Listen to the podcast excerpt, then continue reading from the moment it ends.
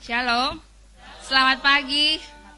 Saya mau lihat dong lambaian tangan orang-orang yang berbahagia pagi hari ini. Amin. Haleluya. Haleluya. Bahagia rasanya kembali menyapa Bapak Ibu dan adik-adik sekalian dari depan sini. Wow, setelah enam tahun. Kami juga menyapa Bapak Ibu yang beribadah dari rumah. Baik setiap Bapak Ibu yang masih berada di kampung halaman ataupun sedang masa pemulihan buat Inong Sari. Juga buat orang tua kami yang lain yang sedang tidak baik-baik saja kesehatannya. Kami percaya hari ini Tuhan melawat Bapak Ibu di rumah. Dan setiap kita menerima urapan yang baru yang menyegarkan hatimu dan jiwamu. Amin. Ada sebuah perenungan untuk membuka ibadah kita pagi hari ini. Tentang berkat dan kemujuran. Berkat dan kemujuran. Seringkali kita di dalam jalan yang sempit, kita dibentur-benturkan oleh iblis untuk membanding-bandingkan diri kita dengan orang lain. Kok enak sih Tuhan? Mereka hidupnya sepertinya lancar-lancar. Usahanya diberkati, mujur jalannya. Ada seorang pemimpin biduan bernama Asaf dalam Mazmur 73 berkata, Kenapa engkau memberikan kemujuran bagi orang-orang fasik? Mungkin kita bisa berkata gini, Tuhan kenapa sih engkau memberkati orang-orang yang gak kenal engkau justru? Karena kita sering kali berpikir dan melihat bahwa mereka diberkati karena hidup mereka kelihatannya mudah, baik-baik saja. Tapi kebenarannya adalah justru orang-orang yang seperti kita yang ada di dalam jalan yang sempit, yang lagi belajar sabar, belajar gak membandingkan diri dengan orang lain. Justru kita yang sedang diberkati Tuhan. Amin. Kita sedang mengalami prosesnya Tuhan dan ujungnya pasti kita diubahkan oleh Tuhan. Tuhan mau kasih tahu kita begini. Kita diberikan posisi yang istimewa di dalam Tuhan. Itu sebabnya kita mengalami ujian. Supaya ketika kita menerima janji-janji Tuhan, Tuhan mendapati setiap kita menjadi pengelola yang dapat dipercaya.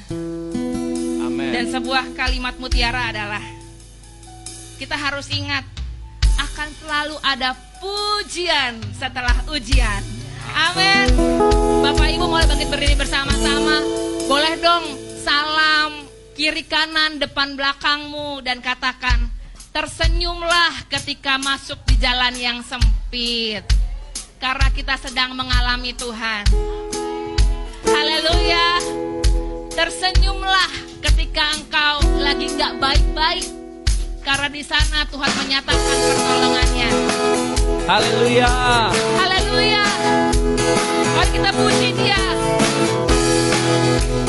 Saudara, hari ini sama-sama kita mau bersuka cita. Karena Yesus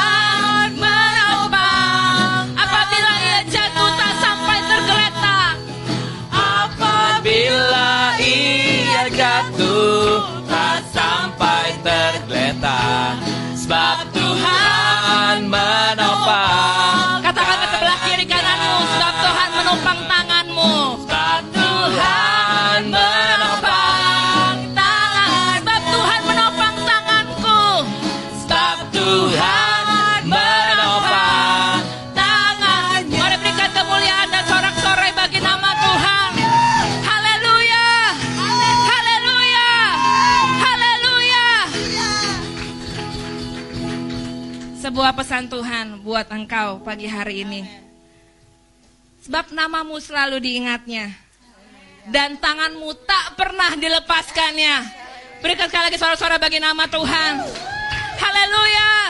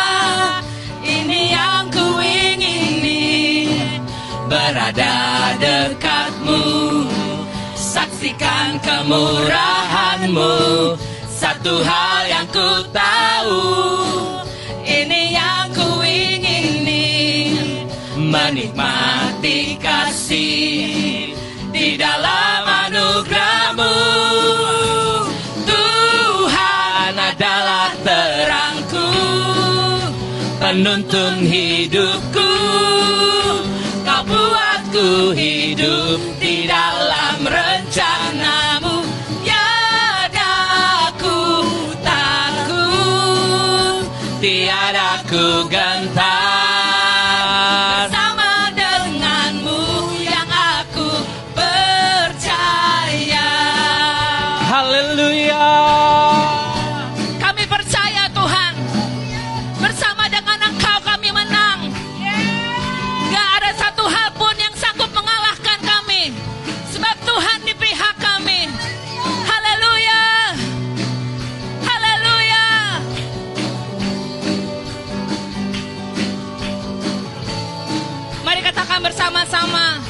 satu hal yang ku pinta Ini yang ku ingini Berada dekatmu Saksikan kemurahanmu.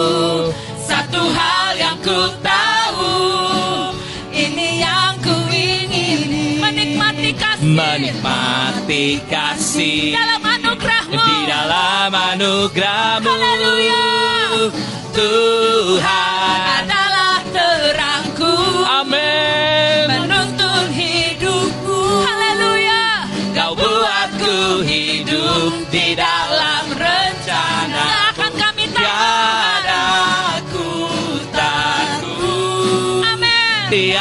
ku gentar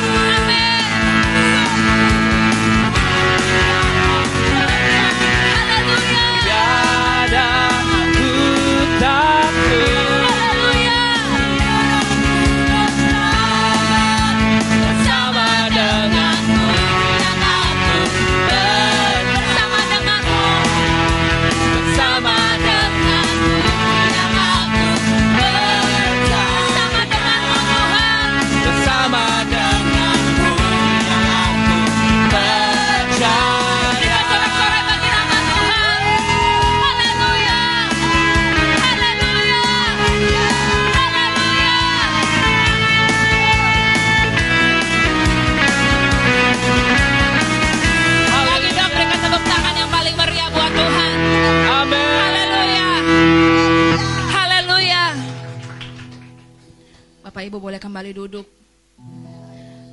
Kami percaya Tuhan. Bagian orang-orang yang mengasihi Tuhan adalah keberuntungan dan keberhasilan. Sekalipun kami berjalan dalam lembah kelam, kami nggak takut bahaya. Karena engkau menolong kami, menopang kami, bahkan menuntun hidup kami. Sebab Tuhan adalah terang kami yang sempurna. Dan yang kami percaya, di setiap perjalanan kami, ada tanganmu yang setia menuntun kami. Dan untuk selama-lamanya, kami mau nyanyikan kesetiaan Tuhan.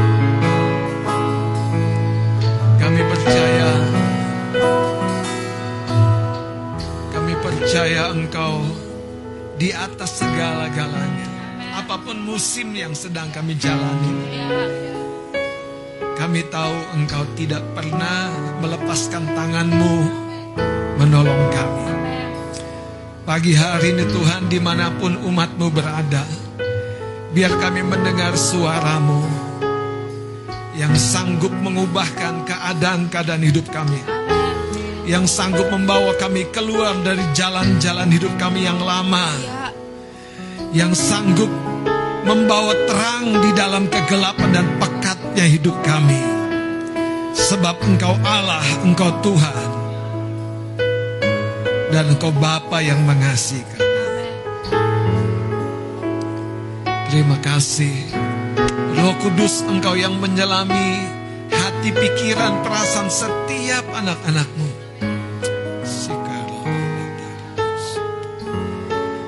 Sidarataku. Bawa kami dekat dengan Engkau. Bawa kami menyelami hatimu. Sampai kami tahu sungguh karena kasih sayangmu Tuhan. Kami akan menikmati yang terbaik dalam hidup.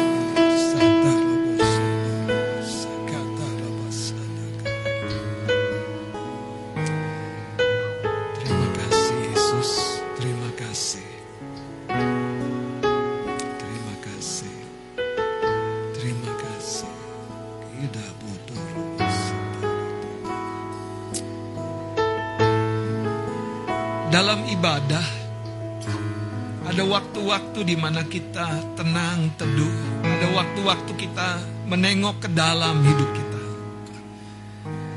Dan di sana kita melihat penyertaan Tuhan yang tidak habis-habisnya. Kita melihat penyediaan Tuhan yang tidak pernah terlambat. Kita melihat tangan Tuhan yang selalu ada. Biarlah hari ini setiap engkau dan saya mengenal Tuhan yang tidak pernah membiarkan kehidupanmu. Terima kasih. Terima kasih Tuhan. Terima kasih. Mari kita angkat kembali referen pujian ini katakan.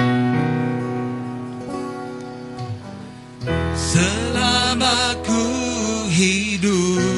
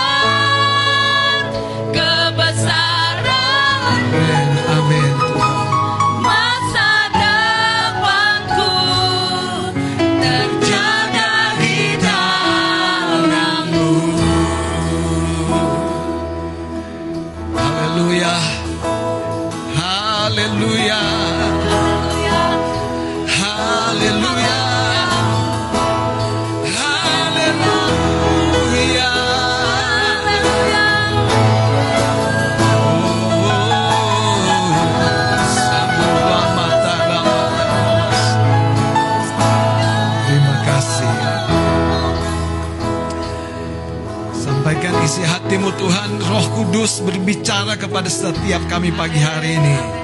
Di dalam nama Tuhan Yesus, semua kita yang siap menerima firman Allah sama-sama katakan, Amin. Amin. Beri tepuk tangan bagi Tuhan Yesus, haleluya. Silakan duduk Bapak Ustaz dan kasih oleh Tuhan. Saudara, sebelum saya menyampaikan firman Allah, uh, coba beri waktu sejenak. Uh, katakan kepada kanan kirimu bahwa aku mengasihi engkau dengan kasih Kristus. Sungguh-sungguh saudara, sungguh-sungguh kasih tahu aku mengasihi engkau dengan kasih Kristus. Haleluya.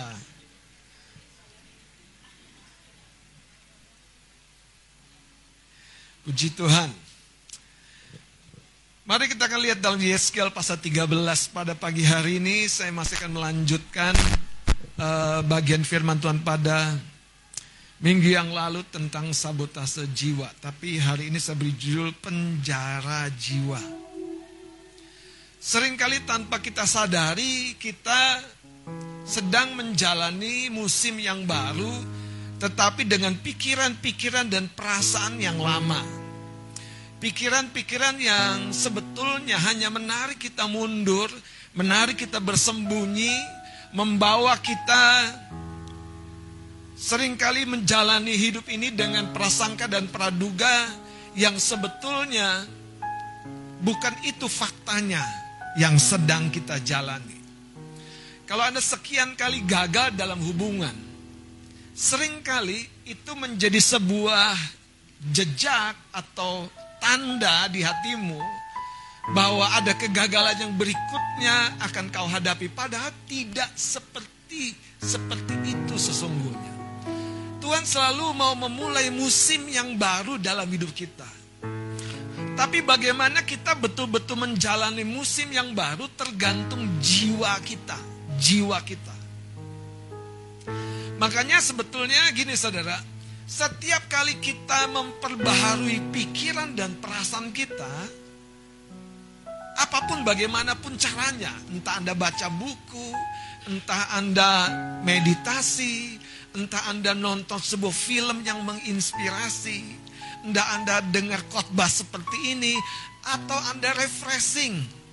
Jiwa Anda tuh sebetulnya mengalami sebuah proses yang namanya kalau kalau ada beberapa binatang tuh dia melepaskan cangkang lamanya. Pernah dengar kepiting melepaskan cangkang lamanya? Ya. Pada cangkang lamanya itu sebelumnya menjadi perlindungan dia. Menjadi tempat dia menahan gerusan air laut. Tetapi itu tidak bisa terus seperti itu pikiran dan perasaan kita, jiwa kita tidak bisa terus seperti itu kita pakai terus yang lama menjalani kehidupan yang baru. Saya pernah bilang, teman-teman kalau Anda di usia tertentu, Anda nggak boleh lihat diri Anda sebagai seorang yang bujangan terus. Aku akan memasuki babak yang baru. Aku akan memasuki musim yang baru. Betul kan? SMP nggak usah pikir kerja. SMA mungkin belum. Tapi waktu Anda kuliah, lepas SMA, pola berpikir kita di jiwa kita ada lembaran baru yang harus dibuka. Dan yang lama, habit yang lama, cara berpikir yang lama, respon yang lama itu harus dilepaskan. Itu cangkang yang lama.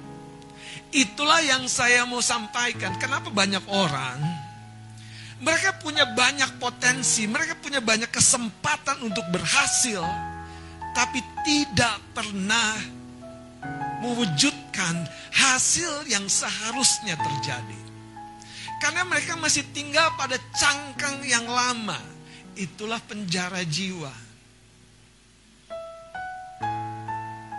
Sehingga kita tidak pernah memasuki sebuah momentum baru dengan jiwa yang fresh.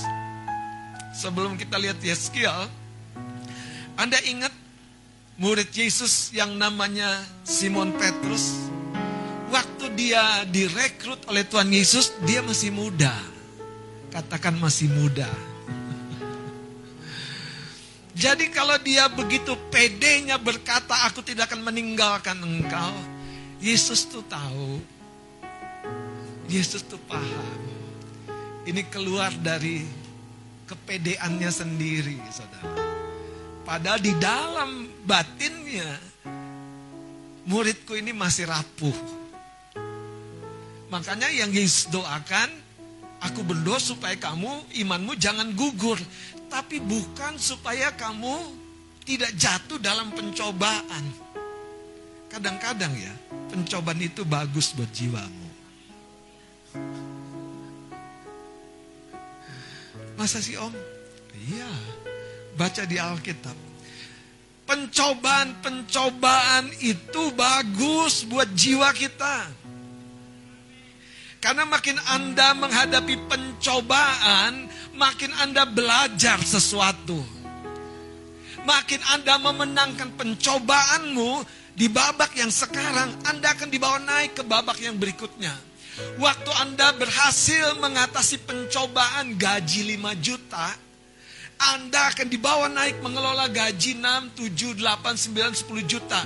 Tiba-tiba gaji 20 juta tidak bisa investasi, buka bisnis. Tapi Anda gaji 7 juta bisa punya bisnis sendiri. Kenapa?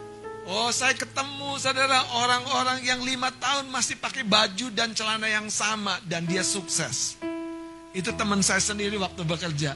Isi saya tahu dan dia memberangkatkan istrinya dengan asisten pendamping untuk menyertai istri dan anaknya pulang kampung. Tapi saya ketemu di Bandara Soekarno-Hatta dia masih pakai celana yang sama waktu kami kerja. Dan memang tipikal orang-orang yang seperti itu yang saya kasih tahu saudara. Itu lebih besar asetnya daripada gayanya. Coba colek kanan kiri, kamu yang mana? Kamu lebih besar aset atau gayanya? Aset gak ada, gaya gak ada. Apa yang ada?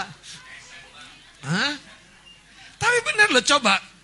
Banyak orang gaya tuh selalu update, update, update, update. Pokoknya Instagramnya penuh dengan semua updatean. Tapi kalau ditanya mana asetmu?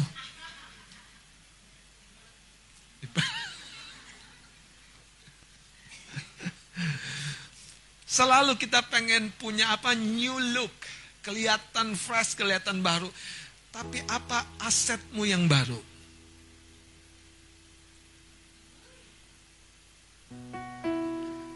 Dan banyak orang, banyak anak muda di situ faktornya. Usia 30 belum punya aset, aset.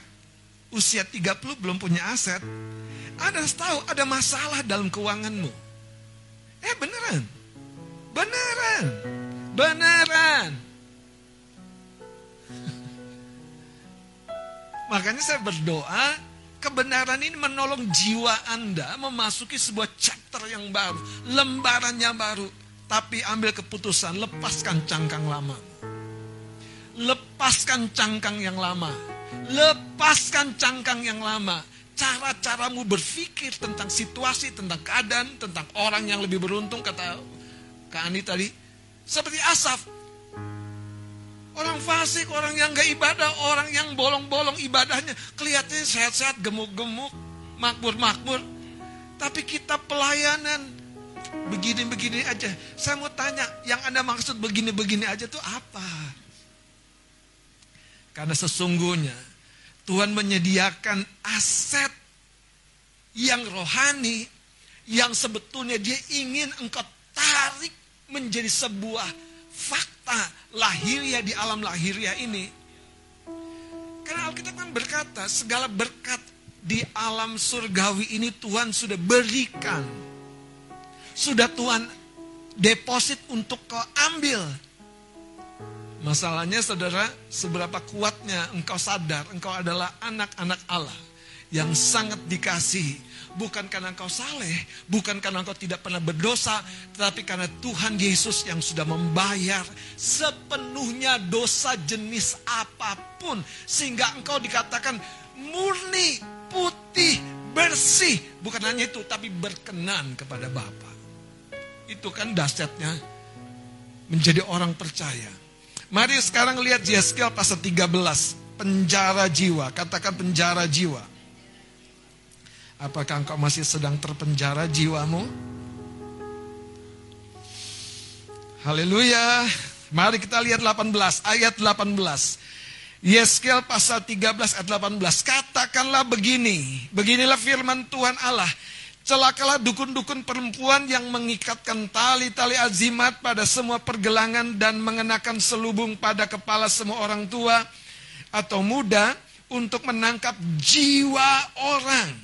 Apakah kamu hendak menangkap jiwa orang yang termasuk umatku dan membiarkan orang-orang lain hidup untuk kepentinganmu?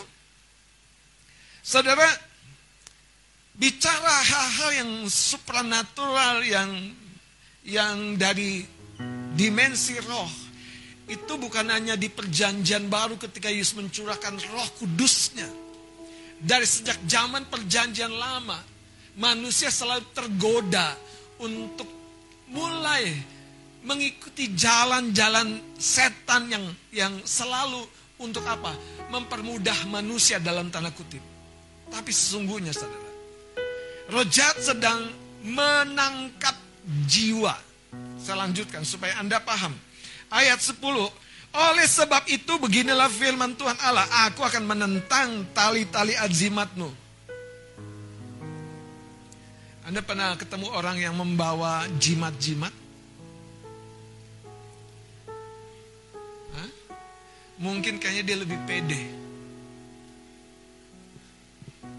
Kenapa? Karena jimat itu sepertinya membawa kepercayaan diri. Sebetulnya saudara, di sinilah perangkapnya. Di jiwa kita ini, kalau kita ngerti bagaimana mengelola jiwa kita, nggak perlu jimat jiwa kita kita bisa set di tingkat tertentu sehingga kita tahu kita tidak akan terkalahkan. Mari kita lihat sekarang saudara. Ayat 20 ya. Aku akan menentang tali-tali azimatmu dengan mana kamu menangkap jiwa orang. Dan aku akan mengoyakkannya dari tanganmu. Dan melepaskan seperti burung-burung orang-orang yang kamu tangkap. Anda paham? Dan melepaskan seperti burung-burung lepas merdeka orang-orang yang kamu tangkap. Yang ditangkap bukan tubuhnya. Yang ditangkap bukan kaki-kakinya. Yang ditangkap dipenjarakan jiwanya. Dan banyak kita tidak tahu melalui garis darah dari papa mama kita, kita mungkin bahasa saya telah terindikasi roh jahat sedang bekerja melepaskan tali-tali azimat itu mengikat kita di pikiran kita sehingga tanpa kita sadari kita mempolakan diri kita dengan saya kita mempolakan diri kita dengan ketakutan yang orang tua kita punya dengan kecemasan yang orang tua kita punya. Entah dari papa, entah dari mama, entah dari kakek nenek, dari opa oma.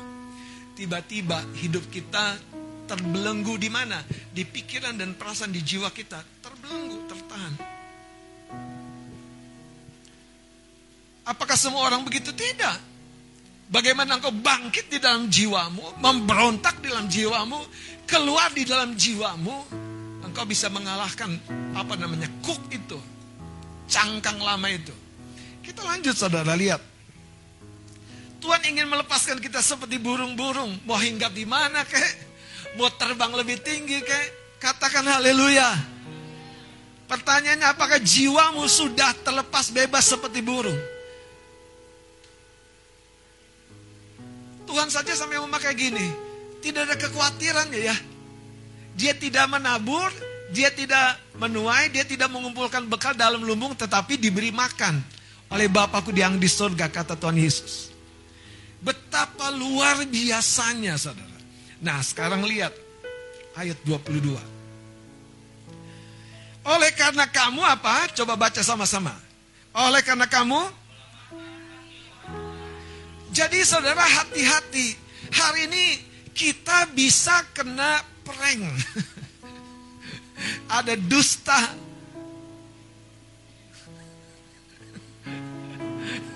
Padahal Anda punya banyak kelebihan dari orang lain, tapi kalau lihat orang lain langsung down. Kenapa aku seperti ini ya Tuhan? Kenapa hidupku seperti ini ya Tuhan? Saudara, kecuali hidupmu sudah berakhir bukunya, sudah tinggal lembar terakhir. Dibuka selembar habis.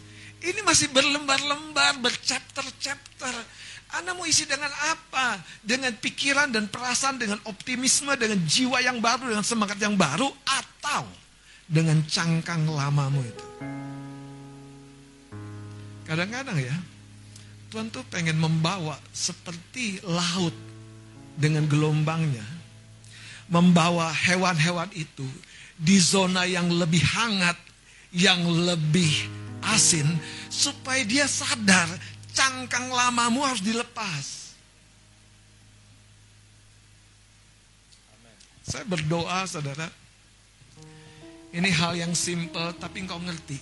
Kalau engkau tidak izinkan Tuhan menolong kita seperti burung. Lepas merdeka. Tidak ada pikiran-pikiran yang membawa kita ke belakang lagi, ke belakang lagi, ke belakang lagi, down lagi. Lihat gajian kok langsung pusing, bukannya puji Tuhan, bersyukur. Kenapa bang? Kenapa om? Cicilan kebanyakan. Makanya dengerin saya saudara. Jiwamu itu harus dibebaskan. Nah, ayat ini lihat, perhatikan.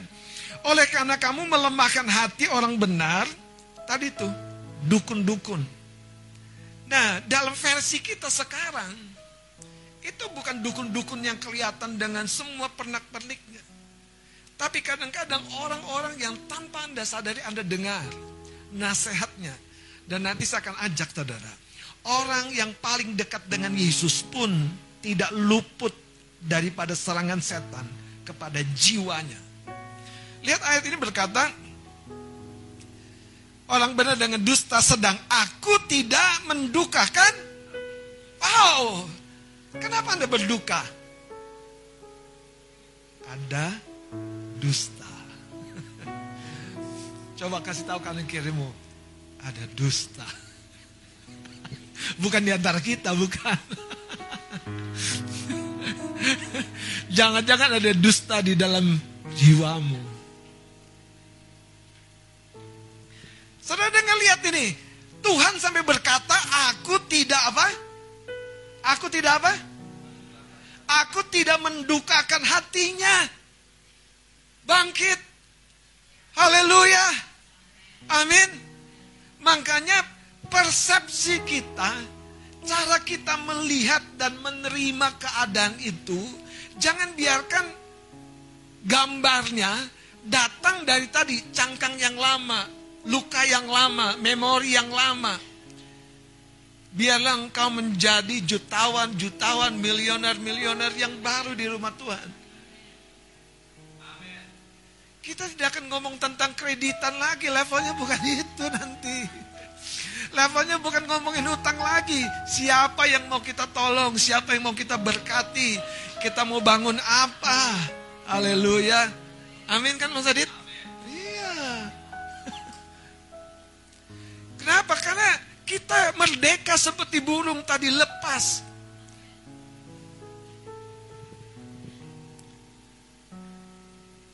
Kalau Anda mau berdebat dengan Tuhanmu Yesus, tanya saudara. Dia punya rumah di mana? Hari ini masih ada yang takut tentang rumah tinggalmu. Dia makan di restoran mana? Dia punya saldo tabungan berapa? Tuhanmu, gurumu, penebusmu, bahkan dikatakan untuk meletakkan kepalanya saja dia tidak punya ranjang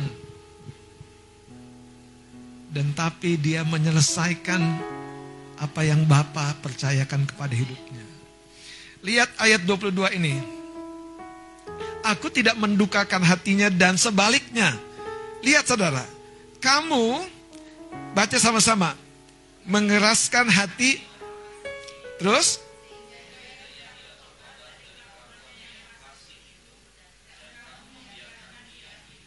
Siapa sih orang-orang ini, saudara? Siapa sih orang-orang yang bisa melakukan seperti itu? Coba lihat ayat 17. Engkau anak manusia, ini kan perkataan Tuhan kepada Yeskiel. Tujukanlah mukamu kepada kaum perempuan bangsamu yang bernubuat sesuka hatinya saja. Dan bernubuatlah melawan mereka. Bernubuat melawan mereka. Makanya kalau Anda dengar pesan Tuhan, itu itu kekuatan Anda. Itu tempat Anda berdiri, saudara. Tapi kalau Anda tiba-tiba biarkan tadi itu cangkang yang lama memproduksi ulang ketakutan, kecemasan, habit. Saudara, kita tidak bisa memasuki sebuah babak yang baru. Kita tidak bisa memulai sebuah permulaan yang baru Haleluya. Kita sedang mendesak maju tahun 2023 ini. Mendesak maju untuk mengalami sepenuhnya yang Tuhan rencanakan. Izinkan saya membuat Anda tidak nyaman. Supaya Anda tahu Tuhan sedang bekerja dengan cara-cara yang baru. Supaya cangkang lama kita di jiwa nih lepas, berganti. Amin. Sekarang mari kita akan lihat saudara dalam kitab Yohanes pasal yang ke-13.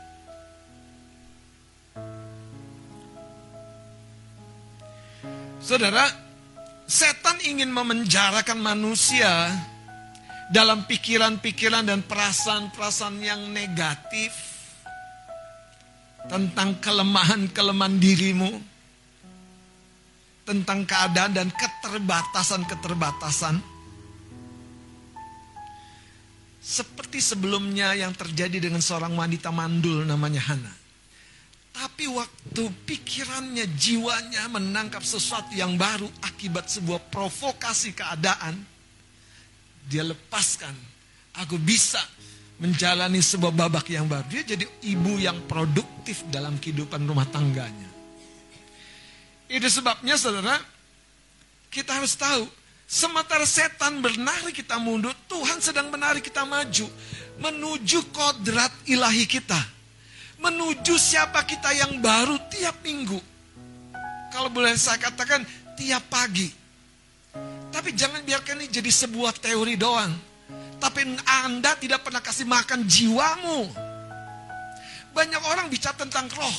Saya mau kasih tahu saudara roh Anda jadi kuat waktu jiwamu dikasih makan firman.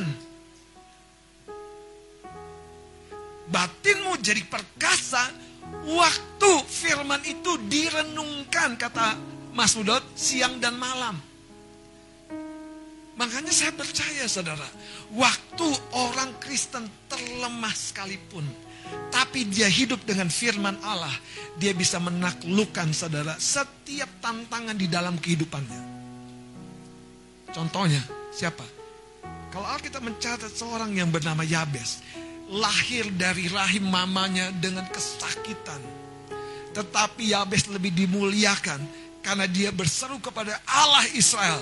Dan di dalam seruannya itu jiwanya merontak Aku bisa hidup berbeda. Aku bisa hidup berbeda. Aku bisa hidup berbeda. Dan Alkitab mencatat dia diberkati lebih. Bukannya diberkati, dia dihormati lebih. Ke Anda menjadi sebuah tanda di keluargamu? Mulai dari jiwamu yang baru Mulai dari persepsimu yang baru, harapanmu yang baru. Mulai dari prasangka-prasangka yang positif, bukan yang negatif. Mulai dari kemampuan kau mendengar nasihat, bimbingan, tuntunan. Bukan sebaliknya, meragukan nasihat dan bimbingan. Karena saya percaya Tuhan tidak akan berhenti membawa kita naik, membawa kita naik, membawa kita naik. Saudara, dalam kitab Yohanes pasal 13, Injil Yohanes 13, saya mau kasih tahu saudara, sesuatu yang saya baca dan menarik menurut saya. Kalau Anda yang suka ikut perjamuan kudus, saya mau kasih tahu, saudara itu kita bukan sekedar memecah roti dan makan roti dan minum anggur. Itu sesuatu yang spiritual sekali. Lihat cerita ini. Ayat 2 langsung, Yohanes pasal 13. Mereka sedang makan bersama. Yesus dengan murid-muridnya. Lihat saudara. Dan iblis telah Iblis telah Jadi Yudas itu sejatinya bukan seperti itu. Tapi ada sesuatu yang masuk. Tapi yang menarik yang pertama itu sifatnya bisikan-bisikan. Pernah Anda baper ke kedalaman? Sampai ada lemes mau bangkit. Karena udah patah semangat, patah hati. Pernah Anda marah sejadi-jadinya? Pernah Anda suka cita sejadi-jadinya? Pernah Anda mengalami gejolak-gejolak di jiwa yang over, over, over? Sayangnya saudara, itu salah satu tanda bahwa pengendalian diri itu rendah dalam hidup kita. Dengerin saya. Kalau Anda mengalami over, over, over, itu salah satu tanda bahwa pengendalian diri apa? Dan nah, ini kalau pengendalian dirimu rendah, di situ peluangnya. Setan akan masuk kepada jiwamu yang tidak mampu engkau kelola. Dengan apa yang pertama, seperti cerita nih, cuman bisikan, bisikan, cuman bisikan, bisikan, katakan bisikan. Di kuping apa di mana? Di hati. Jadi Anda nggak dengar, saudara. Tapi di hati itu ada yang ngomong, ada yang bicara. Mana mungkin di hati ada yang bicara, yang lain bukan Anda loh. Dia nggak setia. Di hati ada yang bicara. Ngapain engkau juga setia? Itu saudara harus tahu. Di situ rumah tangga mulai kena pranknya setan. Mari kita lebih jauh lagi. Yudas mulai kena bisik-bisik. Haleluya. Mari lebih jauh lagi saudara. Ini terjadi pada waktu apa? Perjamuan. Makanya saudara, saya pernah bilang, kalau kitab Korintus mencatat, kalau kita makan perjamuan dengan cara yang salah, ada beberapa orang karena karena cara yang salah, itu bisa sakit, bahkan meninggal, kata Alkitab. Jangan sedih Alin. Teman-teman harus harus baca ini sebagai informasi yang benar. Karena waktu kemarin Jumat Agung Paskah kita perjamuan bukan hanya kita yang beberapa orang sakit. Oh di tempat lain banyak. Banyak. Jadi informasi masuk ke saya, sana sini sakit, sana sini sakit. Saya bilang, ada apa Tuhan? Pertandingannya bukannya di cuaca. Tapi dunia roh ini saudara sedang bergolak. Makanya perjamuan kudus itu Anda harus imani dengan cara yang baru. Mari kita lihat lebih jauh lagi. Yudas hanya menerima dengan hati yang tidak siap yang kosong. Ayat 27 sekarang. Ayat 26 deh saya baca. Jawab Yesus, dialah itu yang kepadanya aku memberikan roti sesudah aku mencelupkannya. Maksudnya yang akan menyerahkan Yesus. Sesudah berkata demikian, ia mengambil roti, mencelupkannya ke anggur, dan memberikannya kepada Yudas anak Simon Iskariot. Ayat 27. Dan sesudah Yudas menerima roti itu ia ia jadi saudara ini dekat sekali dengan Yesus. Tim intinya Tuhan. Orang lingkar dekatnya. Tapi bicara jiwa, jiwa. Kenapa Yudas rapuh? Karena dia mencintai uang. Cintanya kepada uang itu yang membuat dia punya satu kondisi hati yang rapuh. Itu sebabnya iblis memanfaatkan kerapuhan-kerapuhan itu. Saudara, dengerin saya. Apa pun hari ini dalam pikiran dan perasaanmu yang kalau Anda cek and recheck, Anda lihat ini masih negatif nih. Aku masih takut, khawatir, kesel, marah, kecewa. Hari ini ingat, ingat cerita Yudas. Dia sedang berbisik dan dia mau masuk. Masalahnya cerita Yudas itu tidak berhenti di situ. Anda tahu kan? Yudas akhirnya apa? Memimpin rombongan penjaga-penjaga mendekati Yesus, mencium Yesus dan menyerahkan Yesus. Hanya untuk apa? 30 keping uang perak. Bukan untuk apa-apa. Bukan untuk menyakiti Yesus. Karena dia nggak insaf. Dia nggak sadar jiwanya tuh udah terpenjara. Fokusnya cuma uang, uang, uang, uang, uang, uang, uang. Saudara kalau saya ngomong gini, apa pun yang tiba-tiba lompat dari jiwamu, ayo periksa. Beneran saudara. Itu indikasi Anda perlu pertolongan. Kalau ada sesuatu yang lompat, iya aku gini, iya itu dia saudara. Temui Tuhan. Temui orang yang Anda percayai. Karena dengan cara itu engkau akan terselamatkan. Benar saudara. Tapi sayang, banyak orang dengan jalannya sendiri, dengan cangkang lamanya sendiri, setan memenjarakan jiwanya. Saya berdoa tempat ini berbeda. Mari lihat 2 Petrus pasal yang pertama ayat 4. Saya bukan hanya menyampaikan sebuah fakta dari pekerjaan si jahat. Saya mau sampaikan saudara bahwa Tuhan sendiri untuk dia terus membawa kita maju, dia ingin kita melepaskan tadi emosi-emosi yang lama, pikiran-pikiran yang lama. Tapi gimana bang, dia balik lagi.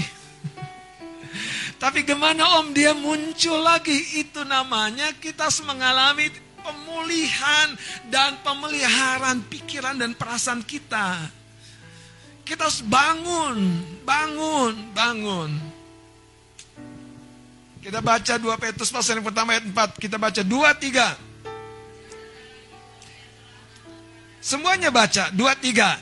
Dengan jalan itu ia telah menganugerahkan kepada kita janji-janji yang berharga dan yang sangat besar supaya olehnya kamu boleh mengambil bagian dalam kodrat ilahi dan luput dari hawa nafsu duniawi yang membinasakan dan luput artinya saudara semua tergoda tercobai tapi engkau dan saya dengan janji Tuhan itu akan terluput katakan amin itu sebabnya saya percaya engkau dan saya punya satu masa depan yang baru, yang indah. Dan itu semua dimulai ketika kita bersedia melepaskan saudara. Tadi penjara-penjara jiwa yang setan lakukan dengan semua putaran di kehidupanmu, di pergaulanmu. Semua, semua saudara. Oke. Saudara ingat cerita Yakub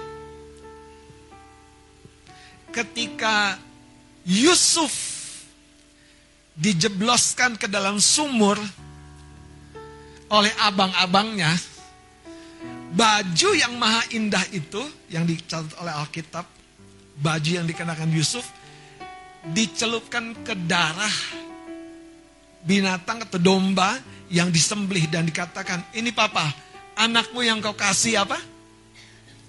Sudah dimakan binatang buas. Dan sejak itu Yakub berduka cita. Haleluya. Padahal faktanya Enggak begitu. Ya Yusuf dalam proses Tuhan. Hari ini saudara, ayo lihat. Banyak yang kita rasa itu tidak real. Banyak yang kita rasa itu sebetulnya saudara bisikan setan. Banyak yang kita rasa dan kita pikir itu sebenarnya penjara yang sedang dihadapkan. Seperti jebakan kalau orang lagi mau nangkep burung. Ada masuk di dalamnya, pak. Anda kepak-kepak sih, tapi nggak ke mana-mana di dalam sangkar itu. Tuhan ingin membebaskan kita terbang merdeka, katakan amin. Saya berdoa saudara, ini bicara tentang cita-cita, ini bicara tentang mimpi, ini tentang hubungan, ini tentang keuangan, ini tentang kesehatan. Waktu jiwamu merdeka, engkau bisa mencapainya, katakan amin.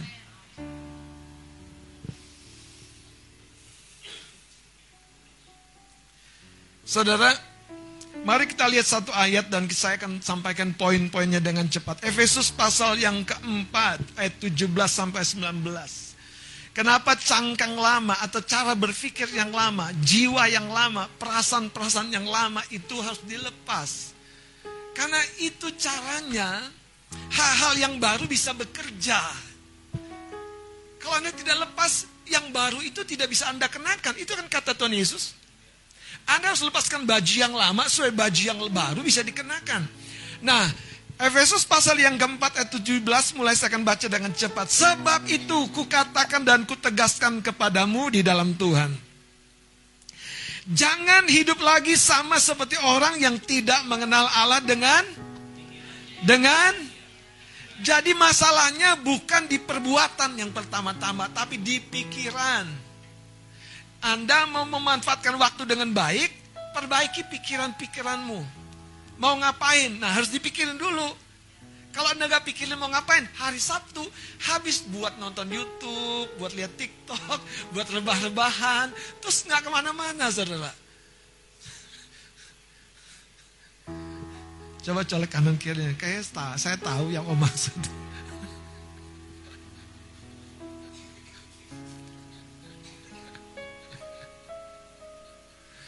Saudara, saya kalau hari Sabtu, saya cuma ingat, aduh teman-teman, siapa yang bisa saya hubungi, siapa yang bisa saya tolong, siapa yang saya bisa hadirkan di sekretariat. Ayolah kita pemuridan. Karena saya pikir saudara, Sabtu itu kalau saya kosong, saya berdosa sekali. Saya kayak nggak berguna saudara. Apalagi cuma asik di kasur, di rumah dengan musik. Ya Tuhan, cuman itukah hidupmu hambaku?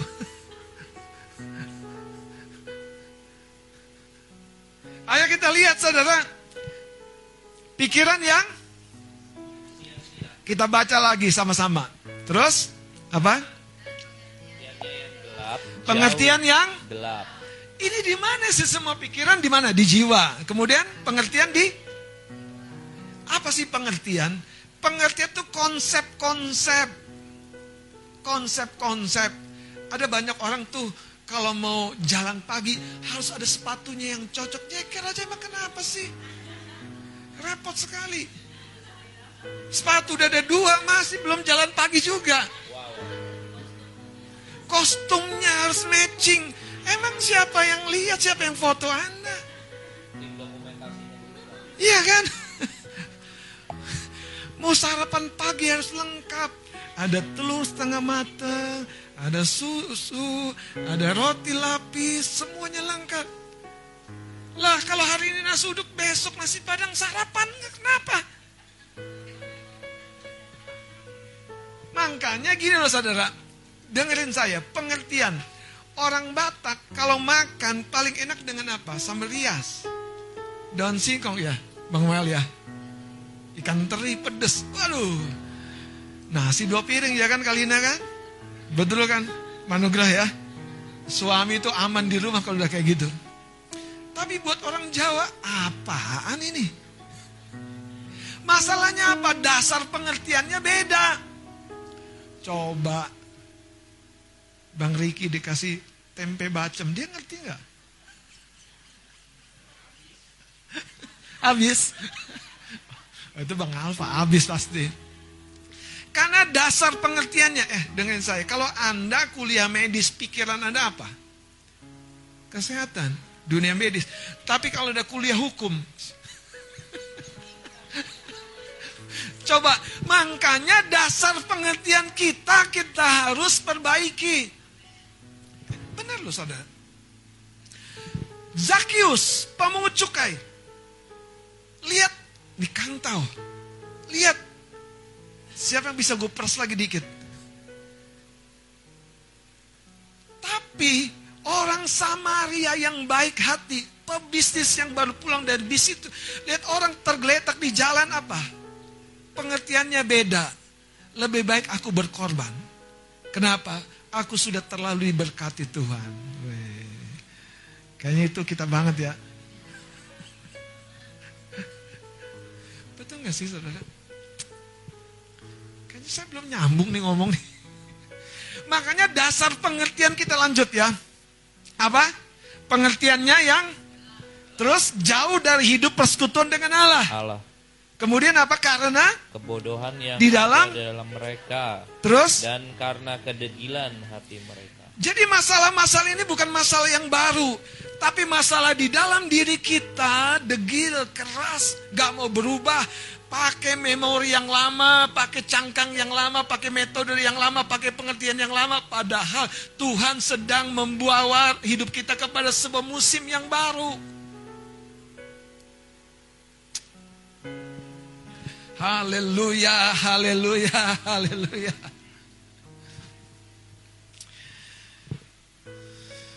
Karena kebodohan yang ada dalam mereka dan karena kedigilan hati mereka. Terus, bukan hanya pikiran yang sia-sia, bukan hanya pengertian yang gelap. Tetapi lihat, perasaan mereka, baca sama-sama. Perasaan mereka, katakan perasaan. Perasaan, Jangan bilang mereka, perasaanku. perasaanku,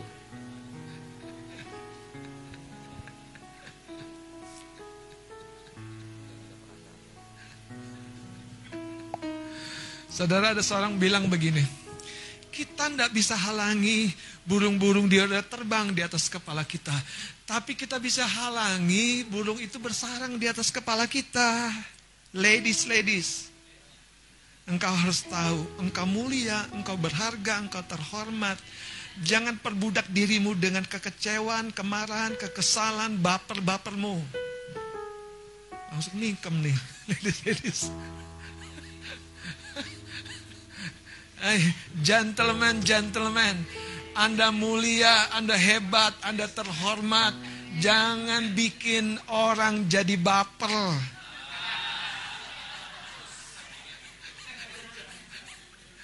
Jadilah orang-orang yang justru membuat mereka aman, terlindungi. Saudara dengan saya, Yesus tuh punya penggemar-penggemar wanita loh. Maria Magdalena. Tapi dia siapa? Dia murid. Dia jiwa yang dilayani. Dan Maria Magdalena yang pertama kali ketika Yesus bangkit, dia pergi ke kubur. Saudara bahkan banyak wanita. Tetapi kenapa Yesus nggak pakai perasaan-perasaan yang membuat orang jadi baper, saudara?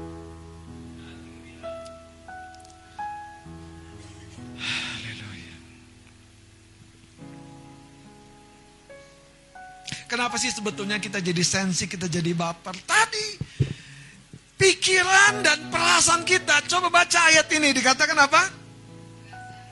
Perasaan mereka tumpul sehingga mereka menyerahkan Di- diri kepada hawa nafsu dan, dan mengerjakan dengan serakah segala macam. segala Jadi perasaan kita harus lebih sensitif kepada hadirat Tuhan. Kepada damai sejahtera, kepada sukacita, bukan lebih peka kepada hal-hal yang melukai lebih dalam lagi, melukai lebih dalam lagi. No, Anda lebih peka kepada satu yang memberi pengharapan. Wah, gue pasti diberkati nih di kantor ini. Gue pasti ketemu orang baru nih. Saudara, perasaan kita tuh membawa kita lebih cepat ke depan daripada tubuh kita. Pikiran kita ini membawa kita lebih cepat ke depan daripada tubuh kita. Makanya saya sering bilang, saudara, kalau engkau mau berjumpa, tidak perlu tubuh. Tapi waktu jiwamu ke depan, saudara. Jiwamu udah berjumpa dengan orang yang kau rindukan, dengan orang yang kau cari. Itu yang terjadi dengan Tuhan kepada dirimu. Dia mengasihimu dengan segenap hatinya, pikirannya, jiwanya. Dia pernah terluka. Oh sangat pernah, Yesus pernah terluka. Dengan murid-murid lingkar dekatnya terluka ketika dia ditinggalkan. Tetapi dia tidak membiarkan semuanya itu menghalangi dia bergerak maju. Hari ini saya berdoa, Anda tahu siapa kita di depan. Ada sebuah kodrat ilahi. Kehidupan yang mapan, kehidupan yang diberkati, kehidupan yang beruntung, beruntung, beruntung, beruntung, beruntung, beruntung, beruntung. Sukses, sukses, sukses, sukses, sukses. Maju, maju, maju. Mau sedikit majunya pokoknya maju. Bukan maju mundur. Maju mundur lagi. Maju mundur lagi. Kejeblos saudara. Maju terus katakan amin. Haleluya.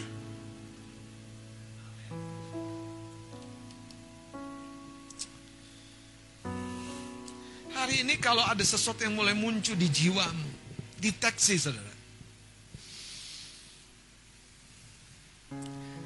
Bagaimana setan berusaha memenjarakan kita? Anda boleh catat. Yang pertama, melalui pikiran-pikiran dan perasaan-perasaan yang negatif. Yang gelap. Yang kedagingan, pikiran-pikiran dan perasaan. Sada gini, dengerin saya. Makanya Yesus bilang, kalau engkau lihat wanita tapi di perasaanmu sudah menginginkan, engkau sudah berdosa. Engkau lihat keindahan tapi perasaanmu tidak menginginkan aman. Makanya jangan biarkan perasaanmu terlalu jauh. Makanya kalau pikiran perasaan kita sudah menyatu, belum kejadian sudah kejadian. Kedua, bagaimana setan membawa kita dalam penjara? Kan itu Anda harus bangun pikiran-pikiran yang baru, bukan pikiran-pikiran yang lama, bukan perasaan-perasaan yang lama. Yang kedua, melalui perspektif atau sudut pandang. Anda tahu kalau namanya sudut pandang? Tadi saya bilang, kita melihat dari sebelah sini hanya apa? halaman rumah, tapi dari sebelah sana kita lihat ternyata ada garasi mobil. Anda lihat hidup Anda seperti apa? Cuma satu babak, satu bagian. Menderita, terluka, terlupakan dan lain sebagainya. Tapi Anda lihat, Anda orang yang berbahagia, orang yang beruntung. Banyak orang gak pernah sampai ke babak berikutnya setelah COVID, saudara. Dan betapa beruntungnya kita, katakan amin. Perspektif itu sudut pandang yang sering kali menipu kita. Menipu kita. Yang ketiga, saudara. Ini yang namanya persepsi. Persepsi itu tadi, Anda mau melihat diri kita, keadaan yang kita hadapi dengan cara penerimaan seperti apa. Contohnya kita bekerja, kita lihat diri kita tidak sebagus orang lain. Persepsimu jangan begitu, sebaliknya Anda bilang, terima kasih Tuhan,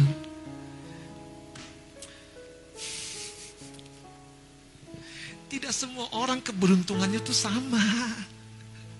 Dan Anda ngerti sih kata keberuntungannya sama? Jadi kalau gaji Anda beda, kerja Anda beda, Anda beruntung. Cuma memang beda-beda. Haleluya. Amin. Dan babak hidupmu masih panjang Tuhan mau bangun, saudara. Itu sebabnya persepsi kita harus benar. Ada banyak orang tuh persepsinya salah. Saya cerita dengan cepat. Alkitab mencatat tentang dua orang nabi Tuhan. Yang pertama Elia.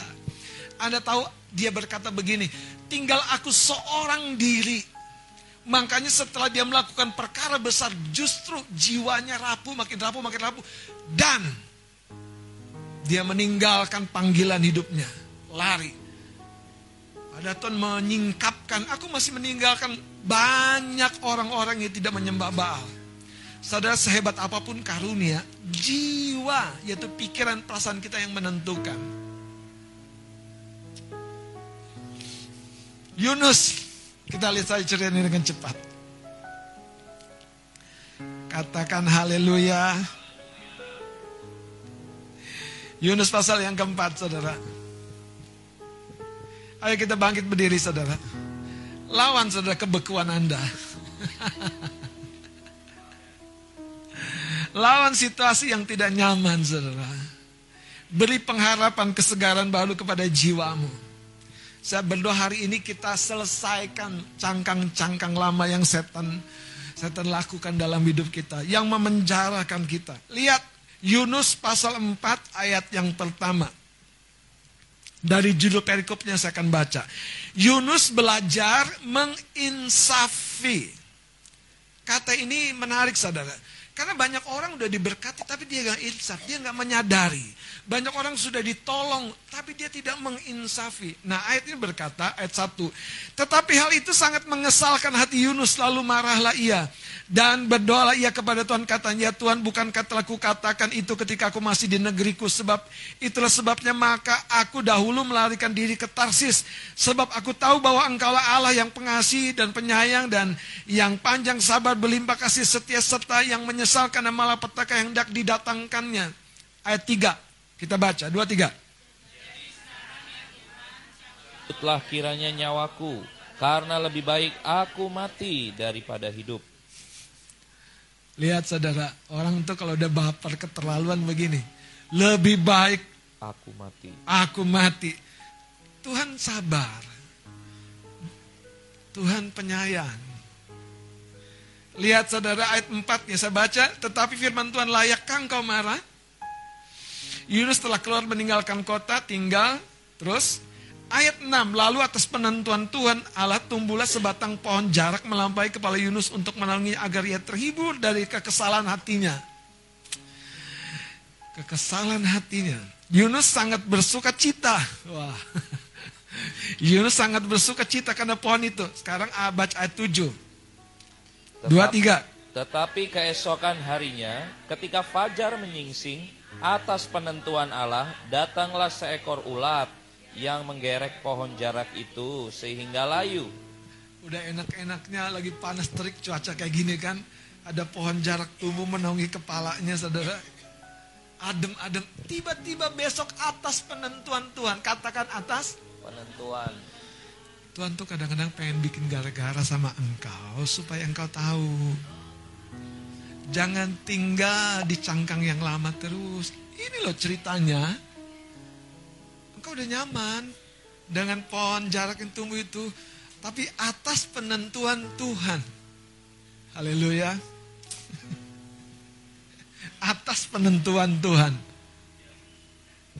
Makanya Kak Ani kalau berdiri di sini udah sekian lama, nggak pernah jadi WA, atas penentuan Tuhan. Selamat. Coba mengeriki. Aduh, nggak tahu ujungnya dari mana ke mana tiba-tiba kembali lagi di sini setelah atas penentuan Tuhan. 15 tahun dia jadi sekolah minggu temannya Kak Ada, temannya Bang Alfa ini, tukang gebuk drum ini. Atas penentuan Tuhan. Tuhan tuh pengen kacaukan hidup kita supaya kita tahu kita baru bisa menetipkan hidup kita kalau kita bersandar kepada Tuhan. Angin ribut itu bagi nelayan itu selalu akan terjadi, terjadi lagi dan kalau hari ini nelayan masih baper lihat angin ribut, masih masih gemetar, masih takut. Haleluya. Saya lanjutkan sedikit lagi saudara. Lihat ayat 8-nya. Segera sesudah matahari terbit maka atas penentuan Allah bertiuplah angin timur yang panas terik sehingga sinar matahari menyakiti kepala. Katakan atas penentuan Tuhan. Kepala Yunus itu tidak terhalangi pohon itu tadi langsung nyorot atas penentuan Tuhan. Makanya gini saudara, teman-teman ya, izinkan kau jadi seorang yang bersedia dibawa ke zona yang baru, posisi yang tidak nyaman. Justru itu jiwamu sedang dibawa keluar dari cangkang yang lama tadi tuh. Tuhan bilang, nak, terlalu sedikit untuk engkau seperti ini saja. Dan terus menerus seperti ini. Tuhan membawa engkau naik dan naik dan naik dan naik. Saudara lihat, saya mau tutup dari cerita ini. Lalu Allah berfirman ayat 10-nya, engkau sayang kepada pohon jarak itu yang untuknya sedikit pun engkau tidak berjerih payah. Dan yang tidak engkau tumbuhkan yang tumbuh dalam satu malam dan binasa dalam satu malam. Bagaimana apa? Bagaimana aku tidak akan sayang kepada Niniwe, kota yang besar itu yang berpenduduk lebih dari 120 ribu orang. Yang semuanya tidak tahu membedakan tangan kanan dari tangan kiri dan dengan ternaknya yang banyak. Tuhan mau bilang begini, Yunus, kamu hambaku. Engkau begitu sayang kepada satu pohon jarak yang bermanfaat buat dirimu. Tapi engkau tidak sayang kepada satu kota dengan penduduk yang besar yang akan binasa. Persepsi Yunus betul-betul bermasalah. Yunus ego, egois sekali. Anda tahu orang egois itu begitu? Doanya bisa apa? Minta bunuh, bisa minta diangkat Tuhan aja. Dia nggak peduli anaknya. Dia nggak peduli kotanya, dia nggak peduli orang lain. Dia cuma peduli dirinya aja, diselesaikan. Makanya saudara, Setan berbisik kepada Yudas. Tapi babak berikutnya setan masuk ke dalam diri Yudas. Yudas. Saya berdoa hari ini kita bebaskan perangkap-perangkap dan penjara-penjara setan. Yaitu pikiran, perasaan kita. Yaitu apa? Persepsi kita, perspektif kita. Kalau Anda mulai berpikir bahkan sampai merasa. Anda sudah fase kedua Makanya hati-hati dengan perasaan. Kalau Anda bilang gini, lu cantik ya, tapi Anda nggak tersentuh apa-apa. Nggak ada apa-apanya. Apa sih pakai baju nggak nggak jelas? Anda nggak merasa, it's okay. Memang aku nggak punya baju yang lain, it's okay.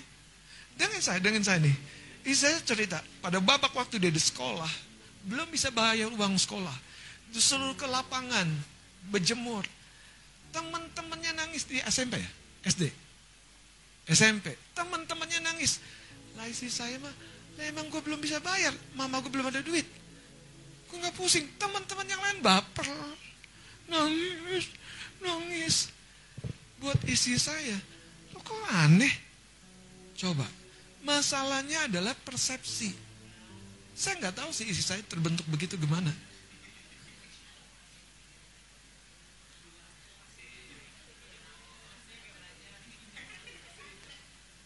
Tapi sebaliknya kita harus tahu kalau kita mudah, mudah, cenderung, cenderung merespon situasi-situasi itu dengan perasaan-perasaan baper. Itu indikasi setan tuh sering berbisik. Sering berbisik. Tapi kalau anda dikit, yes aku pasti bisa. Yes aku pasti bisa. Itu firman roh kudus lagi bicara. Haleluya. Mari kita memuji Tuhan. Gak duduk gak apa-apa kan? Pulihkan, pulihkan. Saudara pujian kita menjadi sebuah doa kita. Biarlah kita keluar dari cangkang kita yang lama. Saudara, kenapa hubungan suami kita, suami istri kita bisa lebih mesra? Karena kita lepas memori-memori negatif yang lama. Kenapa hubungan kita dengan sesama bisa lebih erat, lebih dekat? Kita dari yang lama. Kenapa hubungan kita bisa baik lagi dengan orang tua kita dan kita lepas dari cangkang yang lama. Kenapa kita bisa kuliah lagi? udah tua, udah udah kelamaan gak belajar, bisa kuliah lagi. Lepaskan cangkang yang lama. Tuhan mau mengurapi gerejanya. Tuhan mau memberkati gerejanya. Mari kita naikkan pujian ini. Pulihkan. Pulihkan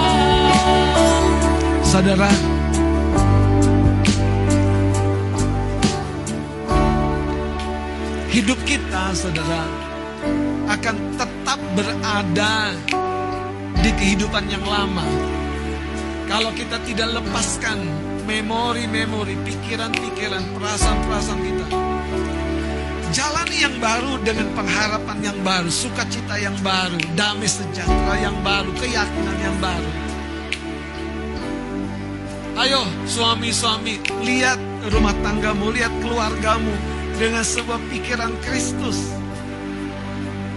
Maka saya percaya saudara, engkau akan menikmati berkat-berkat yang belum pernah terpikirkan.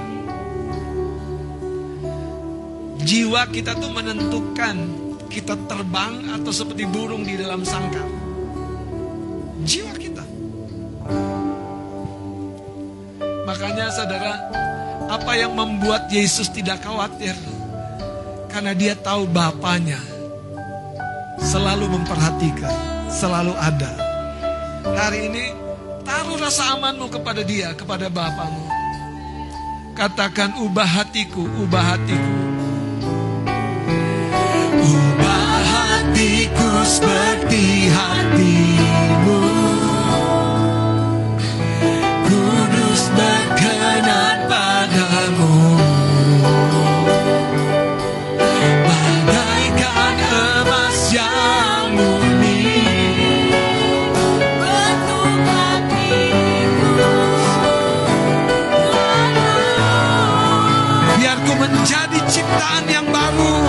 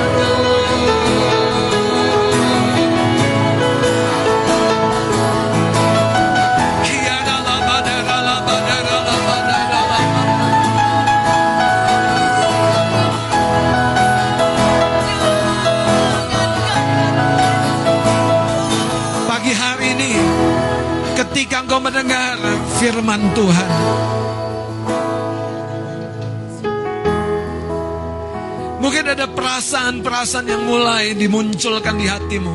Aku sering berpikiran negatif. Aku sering berpikiran aku merasa kecil. Aku sering berpikiran bahkan aku sombong.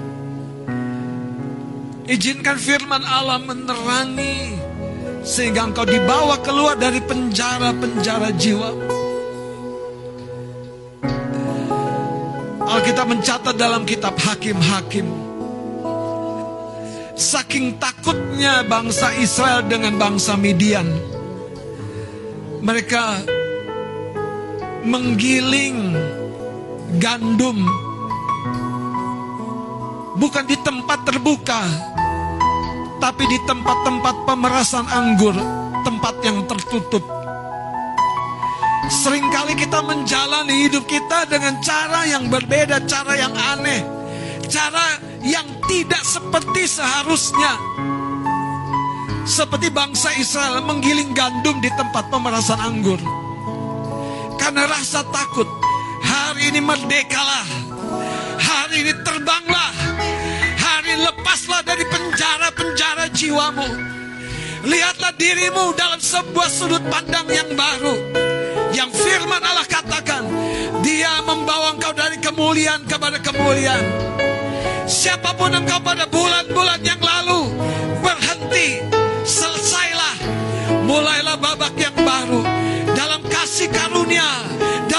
kemurahan Tuhan, dalam cintanya Tuhan, dalam janjinya Tuhan. Hidupmu aman di dalam tangannya. Hidupmu aman di dalam tangannya. Hidupmu aman di dalam tangannya. Kalau engkau pernah gagal dalam hubungan, kalau engkau pernah gagal dalam keuangan, kalau engkau pernah gagal dalam kesehatan, kalau engkau pernah gagal dalam pekerjaan, mana pun, Tuhan belum pernah berhenti. Dia memanggil engkau menulis kembali hidup kita. Dalam firman-Nya dia berkata, Aku membayar dengan darahku yang lunas supaya engkau layak berkenan. Ya, bebanmu belum selesai. Tapi engkau berkenan, engkau layak di hadapanku kata Tuhan. Ya, masalahmu belum selesai. Tapi engkau berkenan, engkau layak. Kau boleh berdoa kepada Bapa di surga. Meminta pertolongannya, hadiratnya, kuasanya menjadi nyata dalam hidupmu, dalam masalahmu. Bukan sebaliknya kau lari. Bukan sebaliknya kau menyembunyikan diri. So kaya bakana lamata. Hiketa tamo sakenaya. Sande naika baba bala. Hiretando matando matara seken. Kalau sering kali engkau tidak bisa mengendalikan jiwamu, hari ini dengar Tuhan sedang bicara. Jangan izinkan sesuatu yang lain yang bukan dari Tuhan. Seperti sebuah bisikan, bisikan, bisikan. Hari ini angkat tanganmu bersama dengan saya. Sabababakaya. Di dalam nama Yesus, aku tolak segala bisikan yang berasal dari si jahat, segala tipuan yang berasal dari setan yang melemahkan pikiranku, perasaanku. Aku tolak engkau. Keluar di dalam nama Yesus, di dalam nama Yesus, oleh firman Allah, oleh firman Allah, jiwaku merdeka, jiwaku merdeka, jiwaku lepas, jiwaku menyembah Tuhan, jiwaku percaya, jiwaku bersyukur untuk kemurahannya yang besar dalam hidupku. Di dalam nama Yesus, aku keluar dari kegagalan-kegagalan yang terjadi pada hari-hari yang lalu. Sebab firman Allah berkata, masa depan yang Tuhan rancangkan jauh melampaui apa yang mampu aku pikirkan. masa depan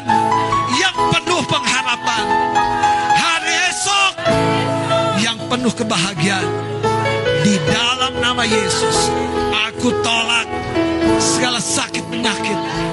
Aku tolak kegagalan-kegagalan. Aku tolak pikiran-pikiran yang membawaku mundur. Aku tolak dalam nama Yesus. Dalam nama Yesus.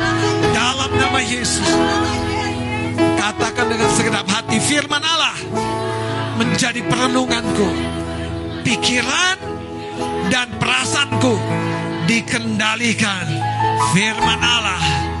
Aku tahu rancangan Bapakku. Oh, haleluya. Penuh keajaiban. Hidupku penuh keajaiban. Hari-hariku penuh keajaiban. Hubunganku penuh keajaiban.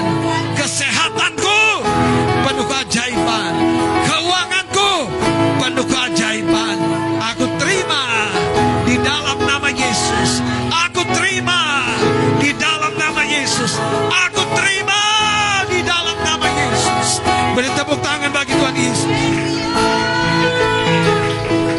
Haleluya, haleluya, haleluya, haleluya, haleluya. Di tempatmu berdiri. Kalau engkau mau jujur di hadapan Bapamu. Dan engkau tahu hari ini Tuhan bicara. Sekalipun rasanya menohok, menampar. Rasanya menelanjangiku. Katakan Tuhan, aku mau diubahkan. Aku mau diubahkan.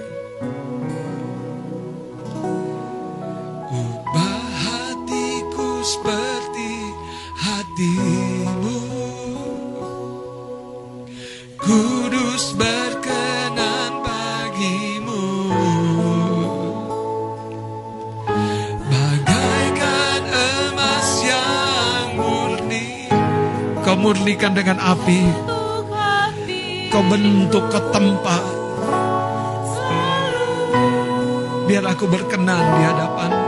Biar ku menjadi ciptaan baru. Bebas dari semua yang jahat. Serupa dengan gambarnya. Angkat tanganmu katakan, sucikanku, kuduskan hatiku, Tuhan. Beri tepuk tangan bagi Tuhan Yesus, haleluya, haleluya, haleluya, haleluya. Terima kasih untuk firman-Mu. Dalam nama Yesus. Silakan duduk Bapak Ibu yang dikasih oleh Tuhan. Saudara, itu sebabnya dalam Roma pasal yang ke-12. Ayat yang kedua dikatakan, berubahlah oleh pembaharuan budimu. Jadi pikiran, perasaan, kehendak kita itu membawa perubahan seutuhnya atas hidup kita. Kesehatan kita, masa depan kita, keuangan kita. Itu sebabnya kita harus kenali, ini ini pikiran pesan yang lama, aku nggak boleh pakai lagi. Ini akan menjebak aku lebih baper, nggak boleh pakai lagi. Saya mau cerita kecil saja saudara. Seperti hari Minggu yang lalu saya cerita dalam sebuah perjalanan dan kesempatan perjalanan itu tidak kami duga ternyata keliling sebuah pulau harus dengan bersepeda. Isi saya sudah lama nggak naik sepeda. Ada lagi yang lainnya yaitu yang Uti, yang Al naik sepeda. Kali pertama naik sepeda miring ke kiri, gabruk jatuh dia. Tapi eyang yang satu ini agak ngotot juga saudara. Dia bangkit lagi. Dia genjot lagi sepedanya. Eh ternyata gabruk lagi. Saya sama Samuel yang paling dekat lihat-lihat sampai Samuel deketin dia, mendampingi eyangnya. Tapi yang saya mau ceritakan adalah begini, saudara. Kita sering kali memulai yang baru itu dengan ketidaknyamanan. Iya, itu dia kuncinya. Tidak ada satu hal yang baru langsung nyaman di hidupmu. Istri saya juga sama, udah lama nggak gencot sepeda. Biasanya mulut ini mau apa sih nih? Nggak bilang-bilang akan naik sepeda keliling pulau. Panas. Itu ada kendaraan kan bisa naik. Tapi hari itu saudara pikiran dan perasaannya berbeda. Karena fokusnya bukan ke diri lagi. Ada eyang yang udah lebih tua. Jatuh dua kali bangkit lagi. Genjot lagi. Istri saya lihat anak saya, kami juga. Is, anak saya juga bukan pesepeda. Jadi macet-macet terus di jalan. Tetapi hari itu, saudara saya mau kasih tahu, masalahnya bukan di kaki kita yang menghalangi kita genjot sepeda. Di jiwa kita, pikiran kita. Seorang yang tidak menyerah, yaitu seorang yang bersemangat. Kitab Amsal berkata, akan menaklukkan penderitaannya.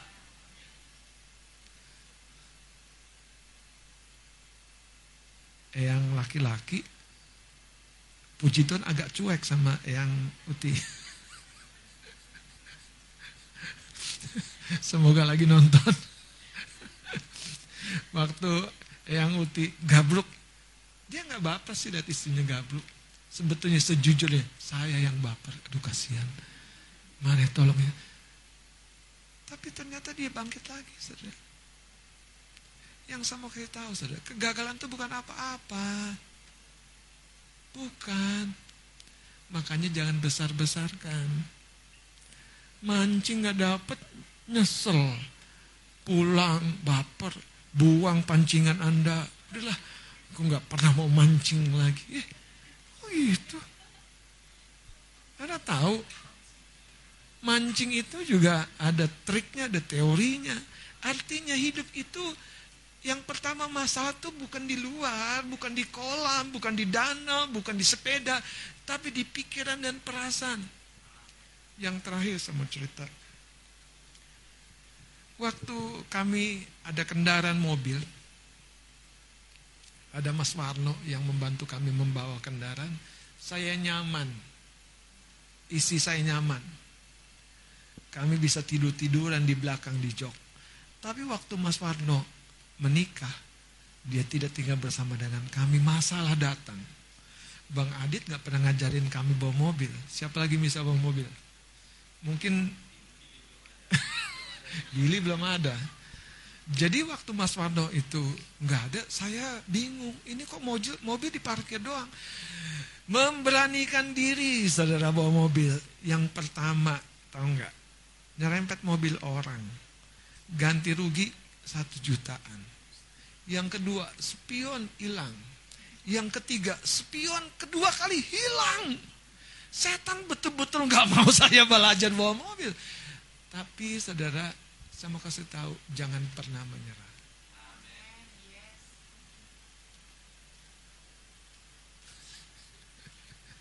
Kalau dulu istri saya bisa oh, di belakang. Kalau sekarang dia basah roh dulu terus saudara. Waktu saya mulai bawa mobil. Tapi sekarang mulai tidur lagi, nyaman lagi saudara. Yang saya mau simpulkan adalah begini saudara. Dengerin saya dengan baik anak-anak muda. Jangan posisikan dirimu nyaman. Belajar sebelum disuruh belajar. Kuasai sebelum disuruh kuasai. Menabung sebelum disuruh nabung olahraga sebelum sakit. Jangan waktu sakit olahraga makin sakit lagi.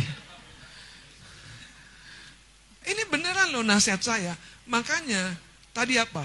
Masalah kesukaran itu di pikiran. Terus apa? Kenyamanan-kenyamanan itu itu jebakan-jebakan di jiwa, itu cangkang-cangkang lama. Makanya kalau kita uraikan tuh panjang, saya berdoa firman Tuhan hari ini singkat tapi menolong kita melihat diri kita Amin. Amin. Kasih tahu dong kanan kirimu. Keluar dari cangkang yang lama itu. Tuhan memberkati.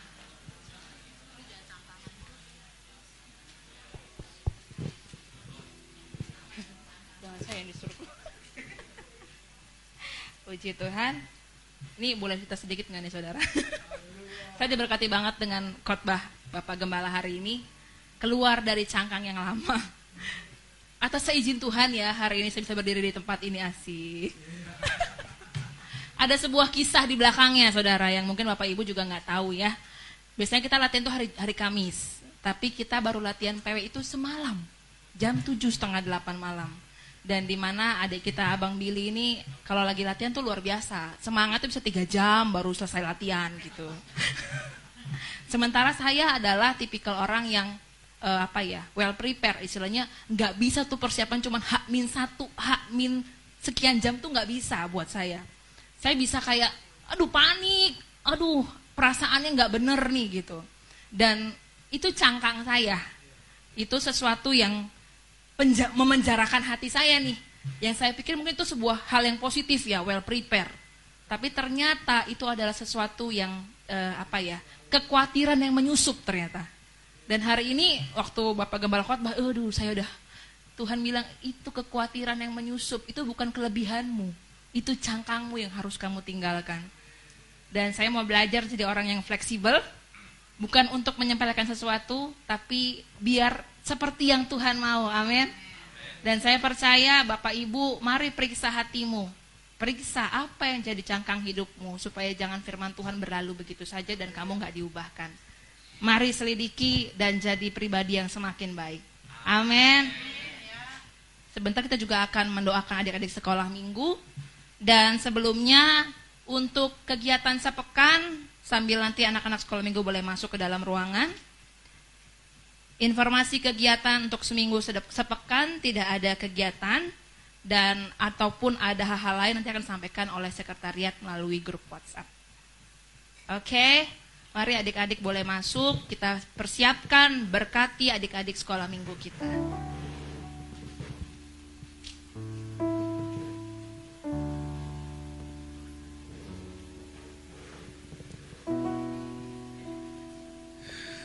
Puji Tuhan, mari kita berdoa. Ayo. Selamat datang anak-anak kami semua. Yuk kita berdoa ya. Boleh maju sedikit? Belakang tetap. Ya, yang belakang tetap biar Om nanti bisa sampai. Mari Bapak Ibu Saudara angkat tanganmu dan lepaskan berkat saudara. Pemusik mainkan sesuatu yang baik. Syakara labataru, syakara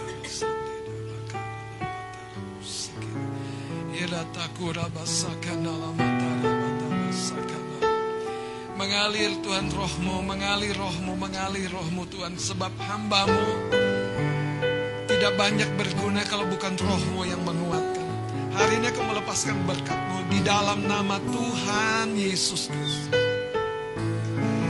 Aku melepaskan kuasamu, hikmatmu menyertai anak-anakmu ini dalam nama Yesus. Kau memberkati anak-anakmu ini Tuhan. Kau jadikan mereka bintang. Seperti firmanmu berkata mereka akan terang benerang di dalam kegelapan. Di dalam nama Yesus.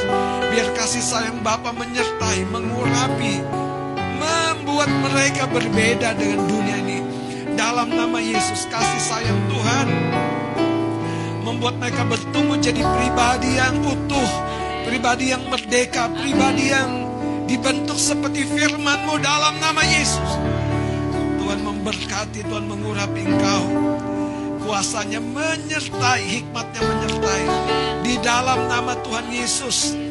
Tangannya tidak kurang panjang menopang, menjaga, menyertai. Sebab engkau adalah biji matanya, kata Tuhan.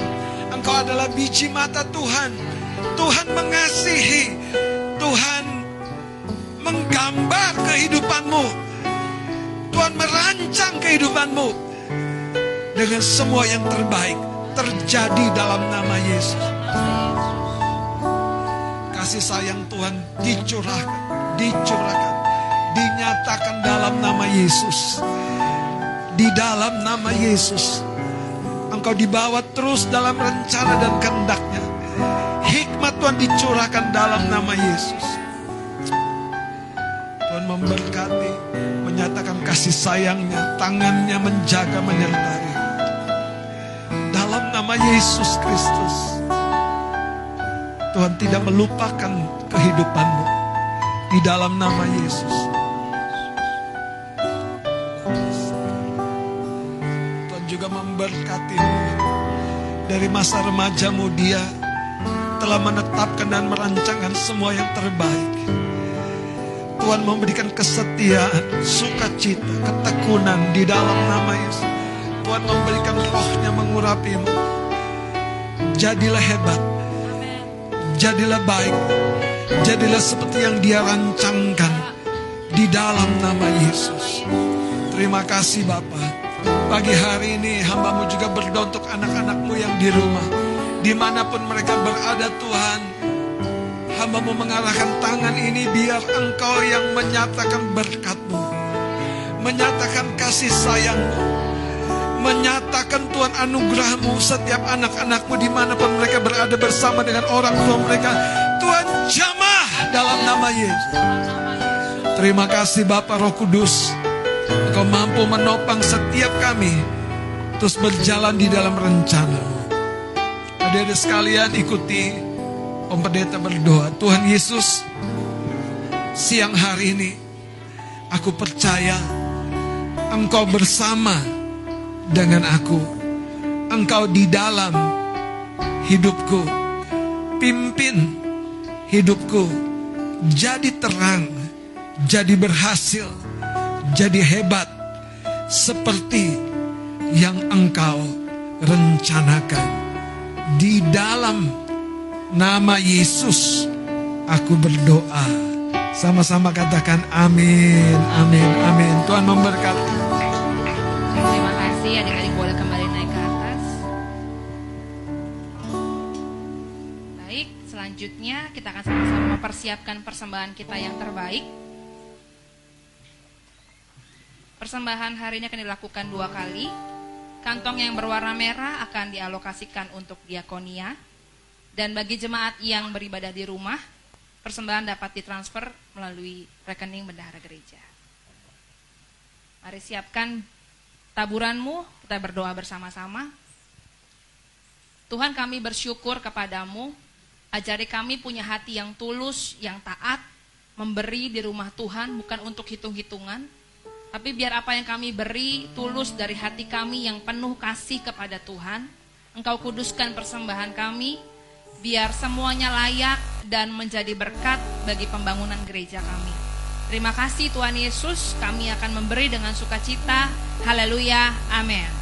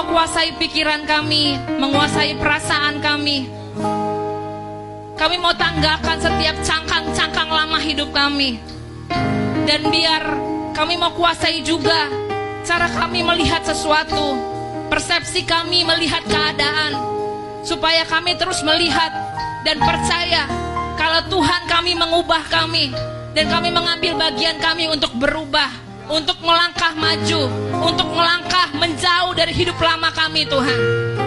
Makasih Tuhan Yesus. Kami berdoa untuk Bapak Ibu Gembala kami. Biar terangmu menyinari kehidupan mereka Tuhan. Biar perkataan Tuhan terus memberi pertobatan bagi hidup mereka dan biar berkatmu berlimpah mengalir buat hidup mereka. Seperti engkau memberkati kami, terlebih lagi engkau memberkati Bapak Ibu Gembala kami. Diberkatilah keluar masuknya, diberkatilah segala upaya yang dilakukan, diberkatilah waktu-waktu perenungannya. Biar Tuhan terus dipermuliakan dalam hidupnya, dalam rumah tangga mereka Tuhan. Kami juga berdoa untuk seluruh jemaatmu Tuhan. Kami mengangkat tangan kami kami percaya ada kebangunan rohani yang umatmu boleh terima. Kami percaya darah Yesus menjagai mereka. Tidak ada sakit penyakit, tidak ada kelemahan tubuh yang sanggup menawan hidup setiap umatmu Tuhan. Tapi kami katakan kesembuhan menjadi bagian hidup kami. Kebenaran Tuhan menjaga hati, jiwa, perasaan, dan pikiran kami Tuhan. Kami percaya setiap umatmu mengalami pertolongan Tuhan setiap umat yang bersungguh-sungguh mencari Tuhan, kami menerima jawaban karena Yesus benar adanya. Kami juga mengangkat tangan kami untuk bangsa dan negara kami, Tuhan. Untuk segala persiapan pemilu tahun depan, kami percaya Engkau memunculkan pemimpin-pemimpin, calon-calon pemimpin presiden yang takut akan Tuhan, yang hatinya dikuasai oleh roh Tuhan. Gak ada roh ketamakan, gak ada roh yang mencintai uang, gak ada hati yang ingin mementingkan diri sendiri. Tapi biar hati hamba yang muncul dalam setiap pemimpin kami Tuhan. Kami berdoa bangsa kami akan bangkit menjadi bangsa yang maju dan makmur.